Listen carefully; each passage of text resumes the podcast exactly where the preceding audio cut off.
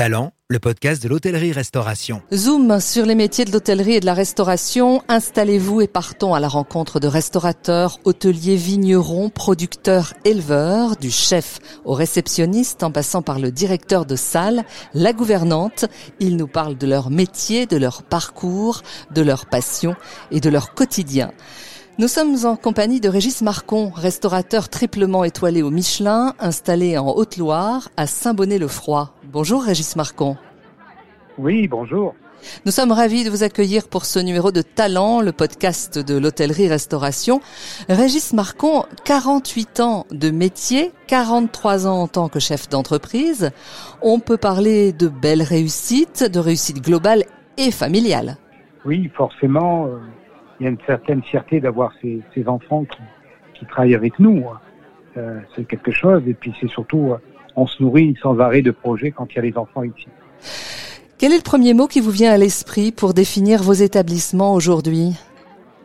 Ben, Le premier mot, je pense, c'est partage, parce que toute cette passion, tout ce travail quotidien, euh, forcément, on a envie de partager, que ce soit bien sûr dans la transmission, et en même temps dans cette, euh, je dirais, variété d'établissements, puisque il y a à la fois de l'hôtellerie, c'est varié, de la restauration, il y a même de l'école de cuisine, on peut parler aussi de boulangerie, de pâtisserie. Donc notre métier est assez riche et on a la chance réellement de, de le vivre ici à Saint-Bonnet. Alors justement, on n'a pas l'image. Qu'est-ce qu'on voit quand on vient chez vous? Quelle est la première chose que l'on remarque? Parlez-nous de vos établissements. Ben, avant de parler peut-être de mes établissements, c'est peut-être un village qui revit, pas que grâce à nous, parce que c'est créé une dynamique depuis de nombreuses années, depuis les 43 ans justement, où des commerces se sont installés, des artistes sont venus au village, et nous on a, on a gravité un petit peu autour de ce monde, de, ce village, et forcément on a amené euh, des, commerces ou des activités complémentaires, que ce soit bien sûr l'hôtellerie, différentes hôtelleries, puisque nous avons trois hôtels, avec des, des prestations différentes. Euh, nous avons, j'en parlais à l'instant, de l'école de cuisine, la boulangerie, la pâtisserie, qui était un, commerce qui n'existait pas dans, dans, ce village, et forcément le restaurant gastronomique avec le bistrot, euh, ce qui crée une, de multiples commerces et activités qui gravitent autour euh, de, de ce village. Vous êtes un auteur à succès également. Les légumes, les céréales, un chef dans votre cuisine et bien d'autres. C'est un bonheur d'écrire. Ça vous permet euh, de prendre du recul par rapport à votre métier? Oh bah Écoutez, euh, cette passion, elle, elle, vient depuis longtemps. D'abord, j'ai la chance d'avoir une fille qui est, qui est, libraire, qui est dans le domaine du livre, et encore plus dans le domaine du livre, je dirais, euh, de, de, qui a un rapport avec la gastronomie. Donc, elle m'influence forcément. Mmh. Et puis j'ai ce parcours euh, de concours de cuisine, d'adaptation des recettes, et forcément, euh, comme cette euh, passion, on, on, a envie de la partager, et les livres en font partie. Et en même temps, c'est un challenge parce que depuis euh, déjà quelques années, tous les deux ans, euh, j'écris un livre sur un thème particulier, donc on peut aller au fond des choses. Et ce qui m'intéresse avant tout dans ces livres, euh, c'est que le lecteur puisse refaire des recettes parce que forcément on est pris dans cet engagement de faire des belles photos, mais les recettes, on a envie qu'elles soient, disons, réalisables pour monsieur et madame tout le monde. Ça correspond peut-être à ma cuisine où j'ai envie de, raconter une histoire, j'ai envie de parler des produits qu'il y a ici autour, j'ai envie de parler des producteurs aussi, j'ai envie de parler aussi de ceux qui m'accompagnent dans ce travail avec mon fils en cuisine. Euh, bah, livre, c'est un petit peu la même chose. On, on engage, on, on invite euh, nos clients, nos lecteurs, à parcourir euh, un petit peu la nature ici autour de nous. Alors on le sent bien, vous aimez votre région, votre village, la France hein, au sens large. Vous êtes un homme de terrain, un chef pédagogue. On sait que vous avez envie de transmettre votre passion, mais aussi de faire bouger les lignes. Et vous avez travaillé euh, dernièrement avec le ministre de l'Éducation nationale sur la réforme de la formation professionnelle. On pourrait, Régis Marcon, en tracer les quelques grandes lignes? Bien sûr, mais vraiment que les grandes lignes, parce que vous imaginez que c'est un travail de, de, toute une vie. En fait, c'est la suite logique de ce que j'ai fait jusqu'à présent. Mmh. Dès que je me suis installé ici, forcément, j'ai contacté le syndicat local, le groupement. On a envie de connaître les collègues déjà, de, de créer des liens. C'est important dans tous les métiers d'ailleurs. Et forcément, à un moment à un autre, je me suis retrouvé responsable de mon département et, Et puis, euh, il y a déjà dix ans, on m'a confié une mission sur l'apprentissage dans les métiers d'hôtellerie-restauration. Je m'y suis engagé. J'ai beaucoup appris, je me suis beaucoup enrichi puisque j'ai visité la France entière euh, de différentes villes, 12 villes exactement, euh, pour aller rencontrer euh, des chefs d'établissement, des, des, enseignants professionnels et, et, dans les lycées, dans les CFA. Si on donne l'exemple de notre métier, la première année, les jeunes maintenant vont aller à la fois en cuisine et en salle pour faire un vrai choix. Un autre détail aussi, c'est l'accompagnement, je dirais, dans, dans la technique. On mélange, on appelle ça la co-intervention. Dans les cours, on mélange à la fois les cours de cuisine, les cours de mathématiques et les cours de nutrition, oui, pour donner encore plus de sens dans ces écoles au métier lui-même. Montrer que la théorie peut très bien aller avec la pratique et la pratique avec la théorie. Ça, c'est important. Une, chose aussi qu'on a mis en, en, place qui va devenir effective et réelle euh, au fur et à mesure, on va s'en rendre compte. Par exemple, dans les bacs trop, ça dure trois ans. La troisième année, vous avez une possibilité aux jeunes, soit de choisir d'aller faire des études supérieures, on le prépare pour ça, soit il choisit d'intégrer les entreprises. À ce moment-là, il peut passer sous forme d'apprentissage. Ça veut dire qu'il y aura une formation technique, pratique, accrue pour que ce jeune soit réellement, euh, je sais pas quel est bon terme, outillé, armé, euh, plus, plus à même d'intégrer l'entreprise avec plus de facilité.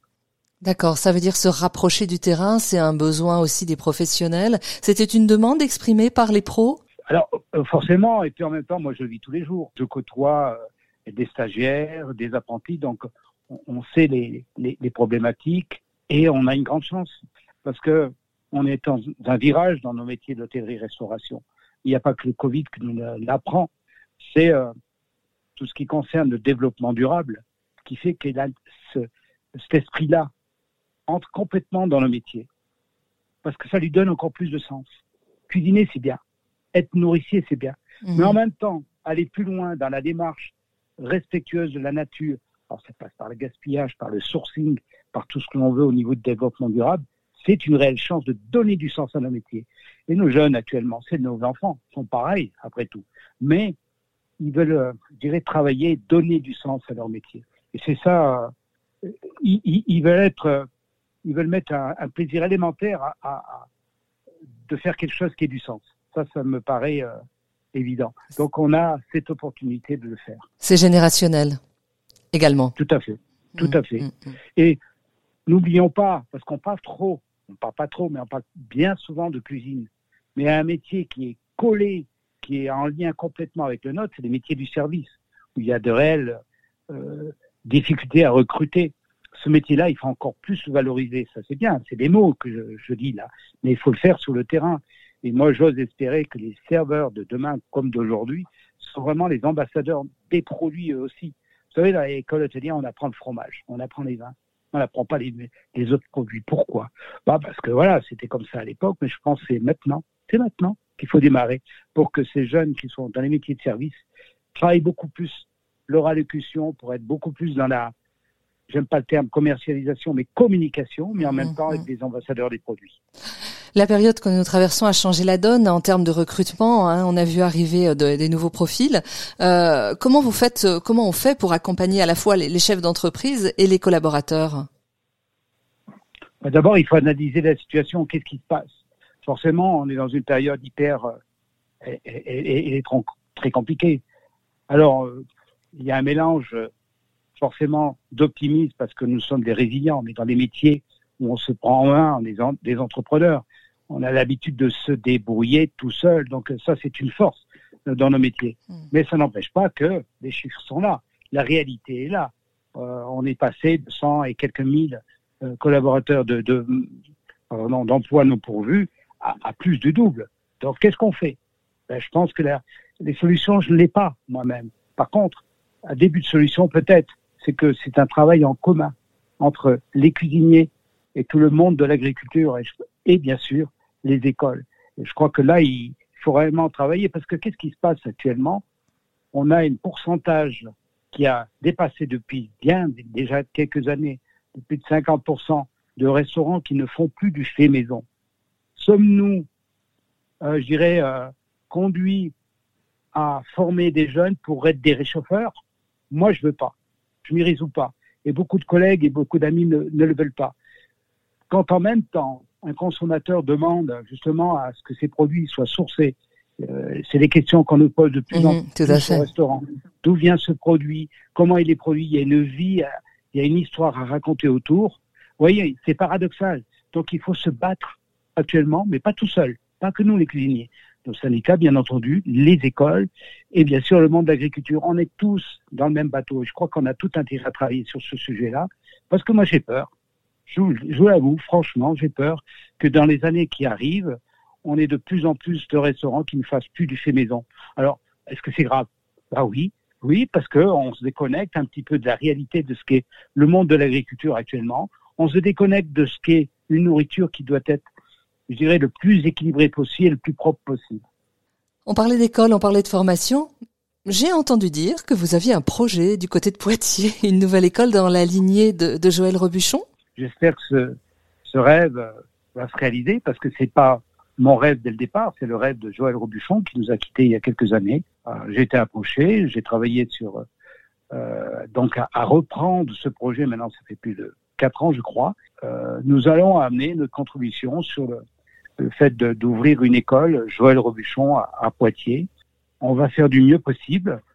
Euh, nous ne serons pas des donneurs de leçons, mais ce qui est important, c'est que nous allons associer le fait que les jeunes qui apprennent le métier travaillent plus sur la pratique et qu'on associe, on parle par exemple du métier de cuisinier, on l'associe avec un peu plus de connaissances dans le domaine nutritionnel. Et pour moi, c'est important parce que c'est d'abord le côté santé, bien entendu. Et quand on s'intéresse au, au, niveau nutritionnel aux produits, forcément, on a un regard vers la culture. Et notre projet s'inscrit dans, dans un contexte d'un campus des métiers de, de la Haute-Aquitaine mmh. où nous avons quatre écoles euh, d'agriculture bio qui seront associées à notre projet. Régis Marcon, on pourrait terminer là-dessus. Euh, Qu'est-ce qui vous fait courir et vous lever chaque matin? Vous savez, on est tous pareils, on recherche le bonheur. C'est peut-être très prétentieux ce que je vais dire là, mais le bonheur, il passe par celui de, ceux qui m'entourent, mes collaborateurs, euh, ma famille, euh, bien entendu, et mes clients. Et vous savez, la chance que j'ai, la chance que j'ai en ce moment, que j'imaginais pas il y a quelques années, où je restais au fourneau, à ne pas voir mes clients parce qu'en fin de service, j'étais j'étais transpirant, j'étais pas bien, j'étais un peu fatigué, c'est normal. Là maintenant, j'ai mes fils au fourneau. Donc, je suis pratiquement tout le temps en salle. Je vois les visages de mes clients. Mmh. Je discute avec eux. Je leur parle de mes recettes. Je leur parle de, de mon Saint-Bonnet euh, avec une façon très, très simple. Et, et, si vous savez le bonheur que j'y prends et ce que j'entends, ce que j'écoute et ce que je partage, voilà, ça me suffit, tout simplement. Talent, le podcast de l'hôtellerie-restauration, une émission proposée par Doris Pradal, à retrouver en podcast sur notre site internet l'hôtellerie-restauration.fr.